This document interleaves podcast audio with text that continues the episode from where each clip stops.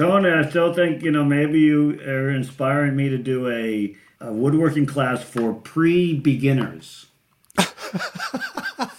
right. It's like it's like an it's it's a it's Yeah. an emotional. It's about Yes. emotional regulation and how you can overcome that that story Oh, the story that you have in your head that Yeah, man. you can't. it- it- kind of liberating, right? Yeah, it's a story. It's a story. I can see him tomorrow with a chainsaw in his front yard, just cutting down beautiful trees. I'll stop him. Yeah.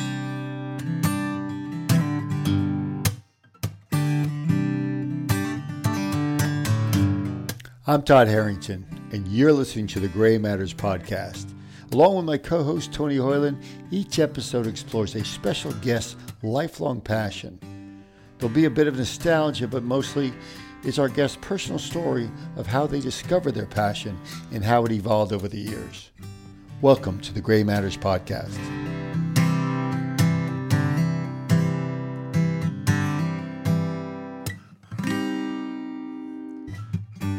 Woodworking is something that many of us did briefly in life, maybe a required class in middle school, like what do they call it, shop or something like that. For others, it becomes a passion, a lifelong passion, for a variety of reasons. And one of those people is my older brother, Scott Harrington. In a nutshell, Scott has spent most of his life, definitely his entire adult life, giving back.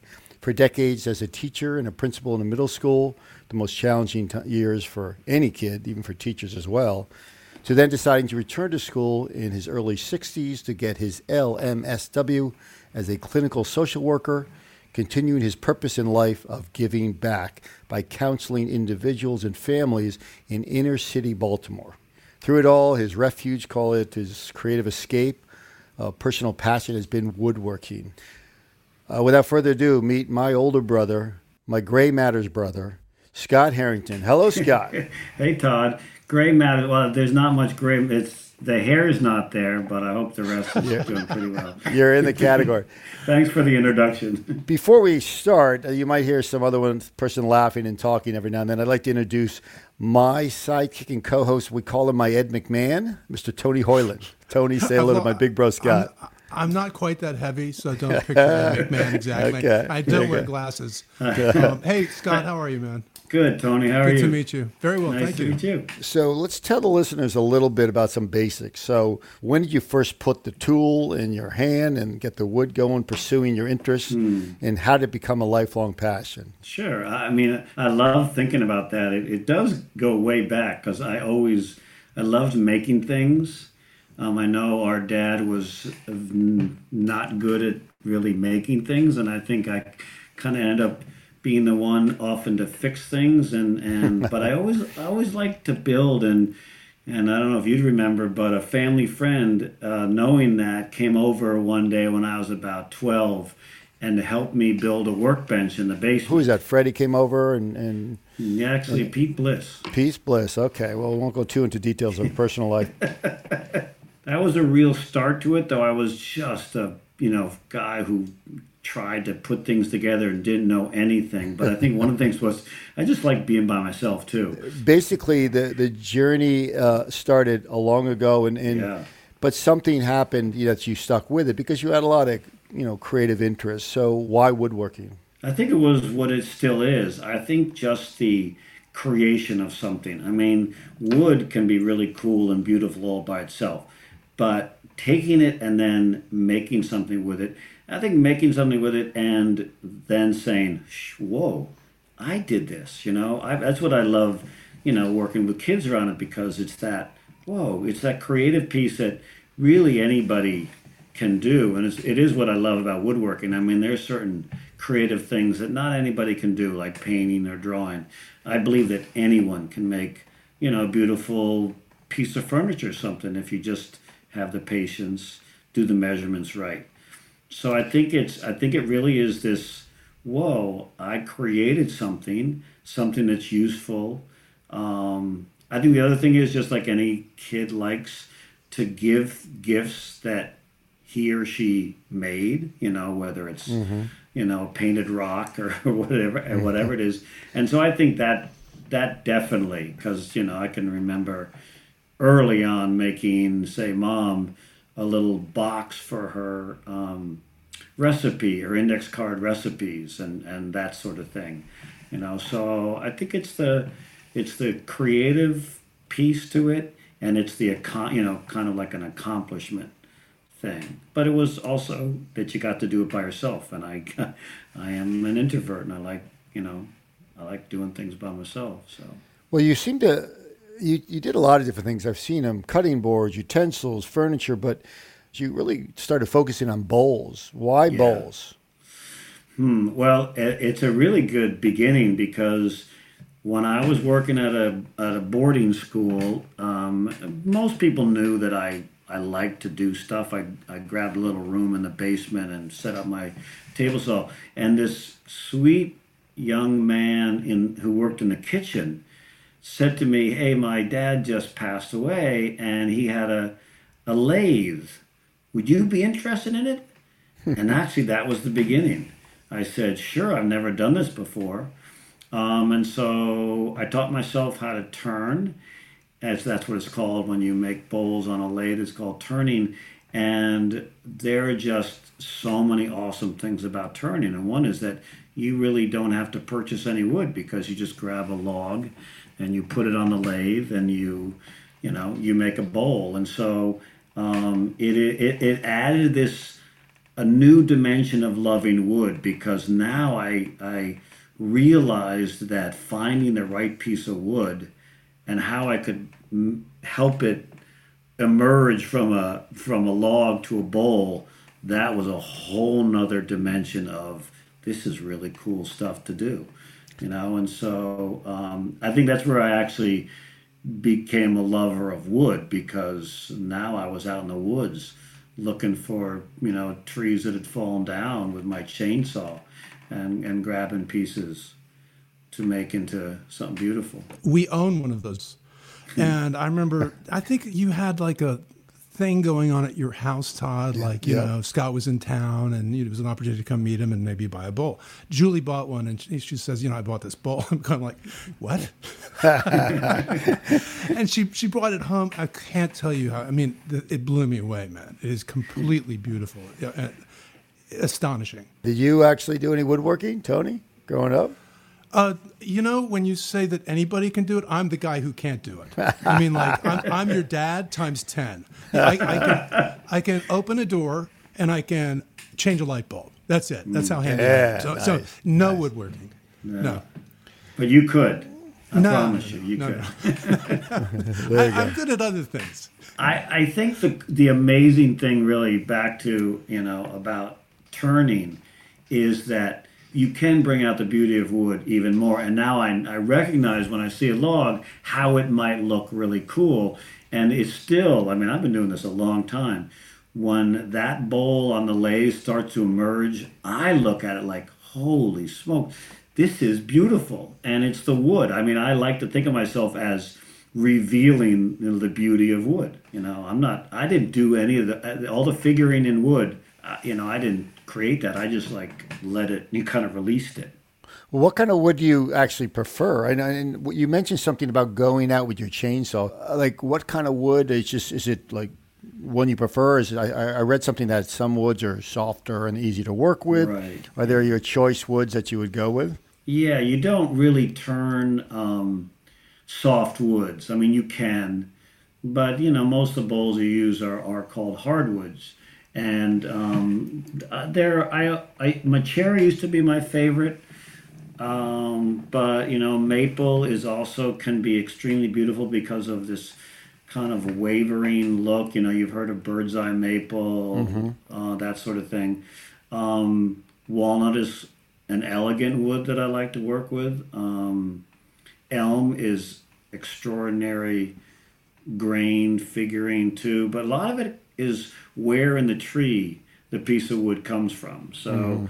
but it's mostly I'd say those maple, cherry, walnut, uh, elm. Um, they are you know I'd say the hot the the best. So you literally walk around uh, your neighborhood with a chainsaw.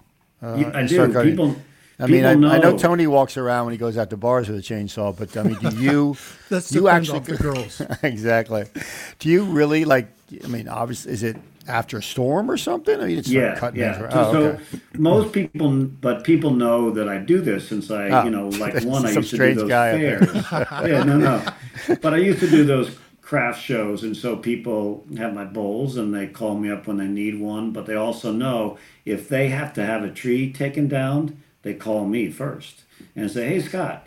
You, would you like any of this tree? I think it's a maple tree, you know, and um, and then what I do is I take as much as I can. I used to carry, you know, take care of it in my little poor Prius, but um, but then I'll just one of the bowls I make, I'll just give it back to them, you know, as a thank you for the wood. So yeah, it's, it's I, I have more wood than I could ever imagine, even from you know within a mile radius, less than that, because everybody around me kind of knows I do it. So they say, "Take this, please, take this wood." That's cool. The thing that I also love is that that tree is going to get chipped up and sent to the pellet, you know, mill or mm. whatever.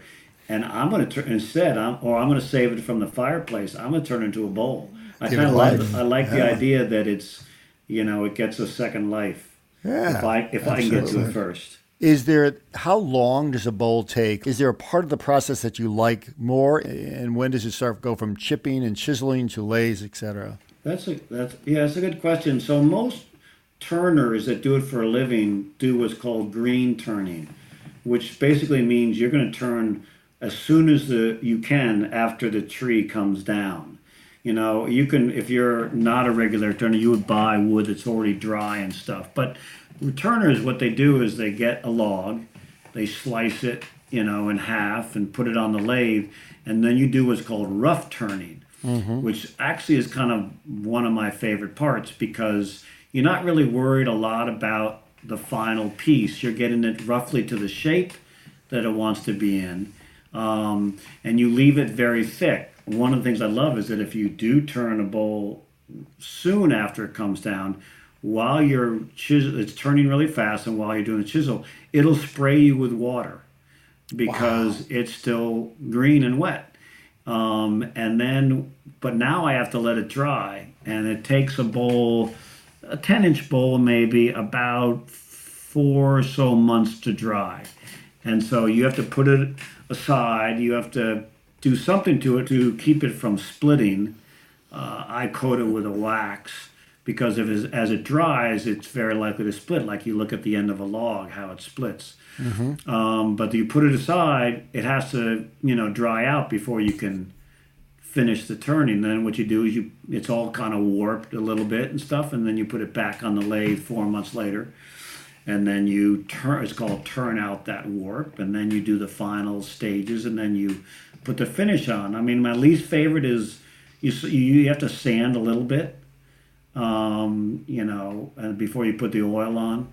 But I think my favorite part is the first stage, you know, well, from chainsaw to rough turn. Did you say four months you have to wait before you? Yeah, you just you just put it aside, you know. Just and, gonna and you- so you'll like I'll if I decide I'm gonna spend a, a good time of a weekend um, doing bowls, I'll line up a bunch of logs, slice them up, and I'll rough turn, you know, a dozen to twenty or so, and then they'll just sit aside in in, in the garage um, you know, piled up on each other, waiting to be that next stage. You know, so so usually I have a stockpile of one, and then you can leave them for you can leave them at that stage forever. I mean, I you know they're bowls that I haven't finished turning that are a couple years old, but Scott, how long have you would you say that you've been you know kind of focused primarily on the on the bowls? uh, let me see. I was uh, I was probably I would say twenty five years. Wow, Damn. they're amazing. I'll tell you. I mean, I, I'm curious. My when Julie brought it home, I think we must have a salad bowl. It's pretty big. My immediately I wanted to touch it and like you know run my hand along the side. Is that common? Yeah, yeah. That's what people when they pick up my bowl, and it's it, and it's the process. I mean, it's going to be different than the bowls you buy at Crate and Barrel or something, partly because they don't want the kind of wood that I work with. I want wood that's kind of been compromised a little bit, maybe has a little bit of decay or something that mm-hmm. creates a cool look. But then it's that sanding and polishing process because I want to put enough finish on it so that it preserves the wood, but I want to put as little as possible so that you still you get the feeling of the wood. And and mm-hmm. and that's going to take a lot of you know that's that final sanding and and polishing stage. But that's it. I think people really that's what they say when they pick up a bowl they go god it feels so good in my hands. That's why i also like to make really little bowls too because people just like to you know like hold it in their you know hand or rub their you know well you need to make like a really tiny one that people can like put in their pockets yeah, exactly. oh, I'll tell you. Oh my God, I. Oh no, they they yeah. do. I have a friend who does that. He. Oh wow. my gosh, he started doing it. Uh, it's it's more like a four pointed thing, but it's it's a uh, concave in all these different places. It's exactly why he's done Just it. rub it. And oh yeah, my gosh, it, it is wow. beautiful. Yeah, it, it's I, I, it's very because cool. you do kind of get that satisfaction from from feeling this thing. It's oh, it's yeah, just sure. it's awesome. It's interesting yeah. hearing you talk about the woods and the process of, you know, getting the wood. I have a friend who's a, a a luthier, I think it is, a guitar maker in Houston, mm-hmm. uh, and he does a very similar thing. You know, mm. he's out getting the wood, and and the, he'll post it on Facebook. These beautiful woods in his workshop. It's very mm. cool. Yeah.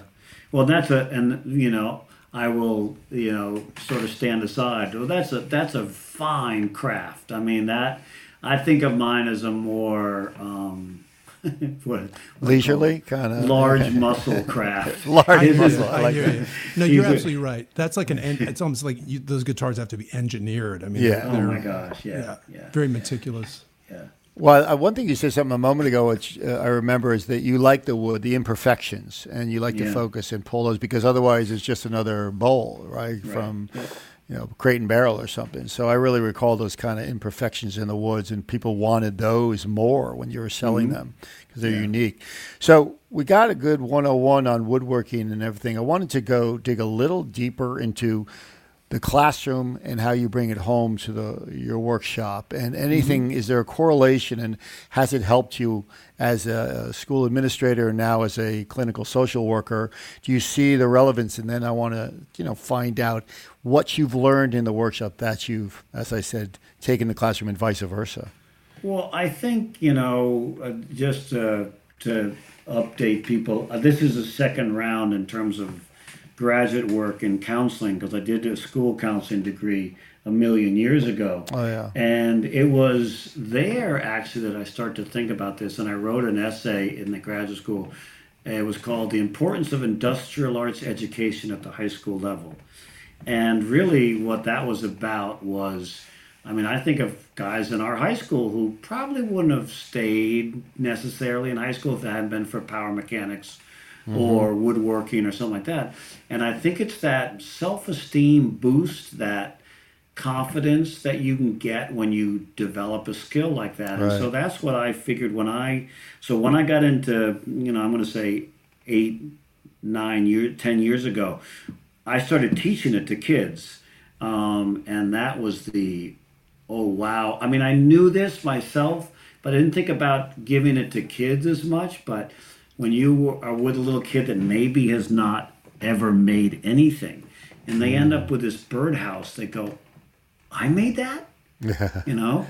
And so I think that kind of bringing out uh, your ability, your skill, your you know whatever, so that you, you actually feel a little bit better about yourself. And so that's kind of the yeah. Well, well, I looked in something that I, I think I mentioned this. Uh, is it maybe I'm pronouncing it wrong? Froebel approach. Uh, is that F R O E B E L approach to teaching? It said it stresses that play drives learning. Hmm. Play meets the biological need to discover how things work. Education believes that play is purposeful and not idle, and that meaning is created through hands-on play. Mm-hmm. And I think that kind of I was reading something about woodworkers and how these, to your point earlier about, I made that, I can do that, or people who didn't think they could, were good in school, like I created that. There's a right. sense of satisfaction. I think it's the that play um, around learning is is critical for kids. This is another level because it's not only this doing, this activity, this fun. There is that accomplishment piece, you mm-hmm. know, because and and the other piece of it is the incredible skill that it teaches. And I'm not talking about woodworking. I mean, any kid, as I saying, Tony, any really, Tony, you could do it. Any any any any kid could do it. But what they need is they need patience, right? Mm. They need patience. They need the ability to follow directions, and they need to learn to measure accurately. Think about I mean, if kids could learn those skills as a school as a student, yeah. Think think of all the stuff that that translates into, you know, being a better student in all their subjects. That's kind of what I was getting at, like middle school being so difficult. Working that into your your time there must have been critical with some of the students who are struggling. You started a foundation, Woodworker on Wheels, I believe, mm-hmm. right? Yeah. And so that was where you took your your skills into inner city Baltimore. Right. What was that like? Yes, the, the, it's a fun story to tell because so I had been teaching at my independent school in Baltimore, right? And and but I had a friend who was part of this organization from the Baltimore Symphony Orchestra called OrchKids, and they were taking music into underserved populations in schools and get, and giving kids instruments and seeing what happens. And they had huge success. And when I went to one of their concerts, I got talking to the director afterwards, and I said, "You know what you see? What you see happens to a kid when they get an instrument in their hand. The same thing happens when they get a tool in their hand." Wow. And and so we got talking, and that summer, because this program went all year long, so that next summer, I taught in OrchKids. So the, all the kids walking around with their instruments, but once the once a day, some of them got to come and actually make birdhouses. you know, all the you know we'd be we were out in the hallway. We didn't get a classroom. We were just out in the hallway with our you know attaching wood to the lunchroom tables and stuff.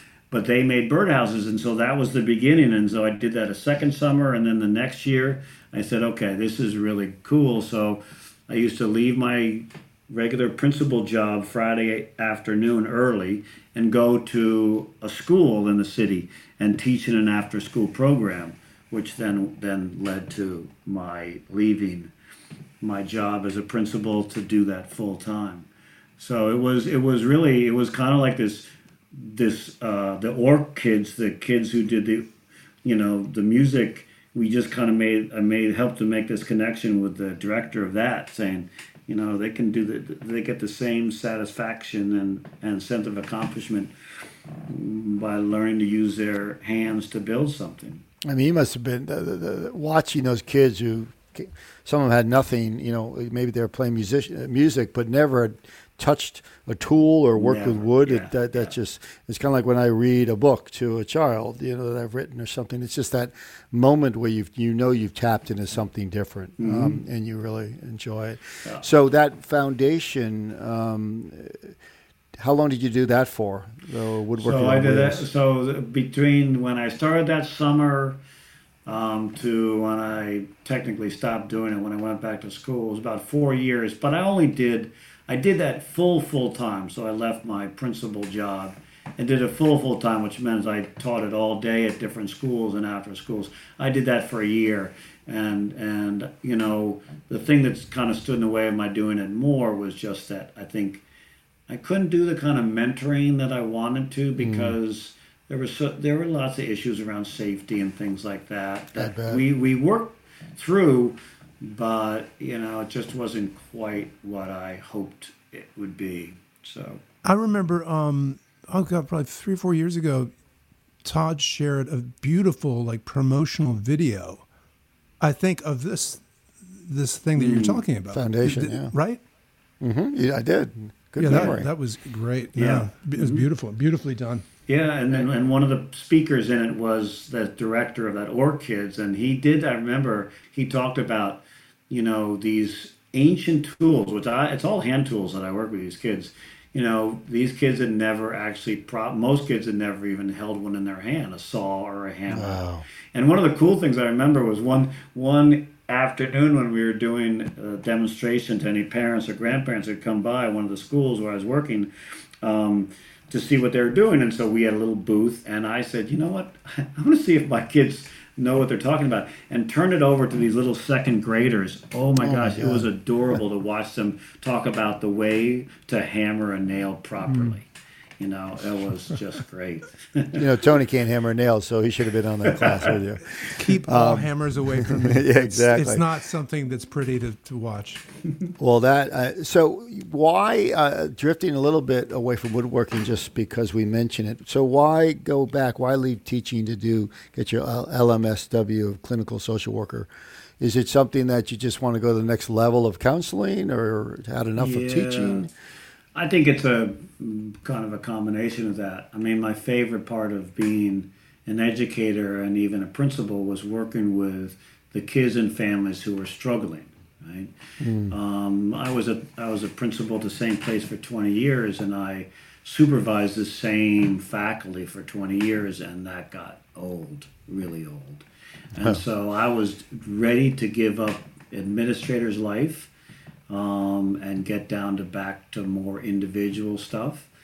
And in order to do it with the population, the city population that I want to, I needed a license, even though I already had a master's in counseling. That was from too long ago. So, you know, and I'm glad I, I went that route to social work because it gave me a whole new perspective on ways to connect with people and, and you know, help them find their, you know, strengths and all.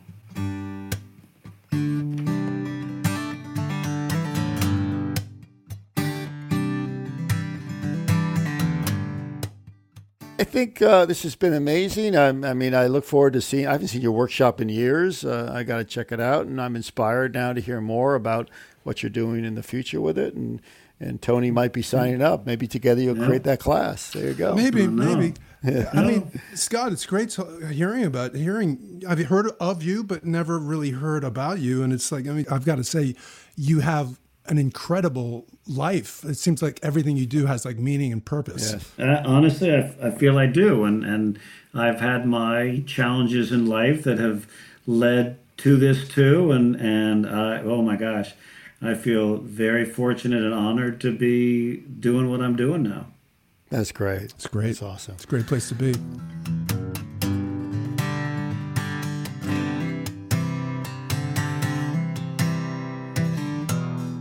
I hope you enjoyed this episode of the Gray Matters podcast. Please rate and review it and be sure to tell your friends too. For more information about this podcast, go to thegraymatters.org and please subscribe to The Gray Matters wherever you get your podcast. I'd like to thank my guest, Scott Harrington, my co host, Tony Hoyland, and a special thanks to you, the listener. I'm Todd Harrington. Until next time.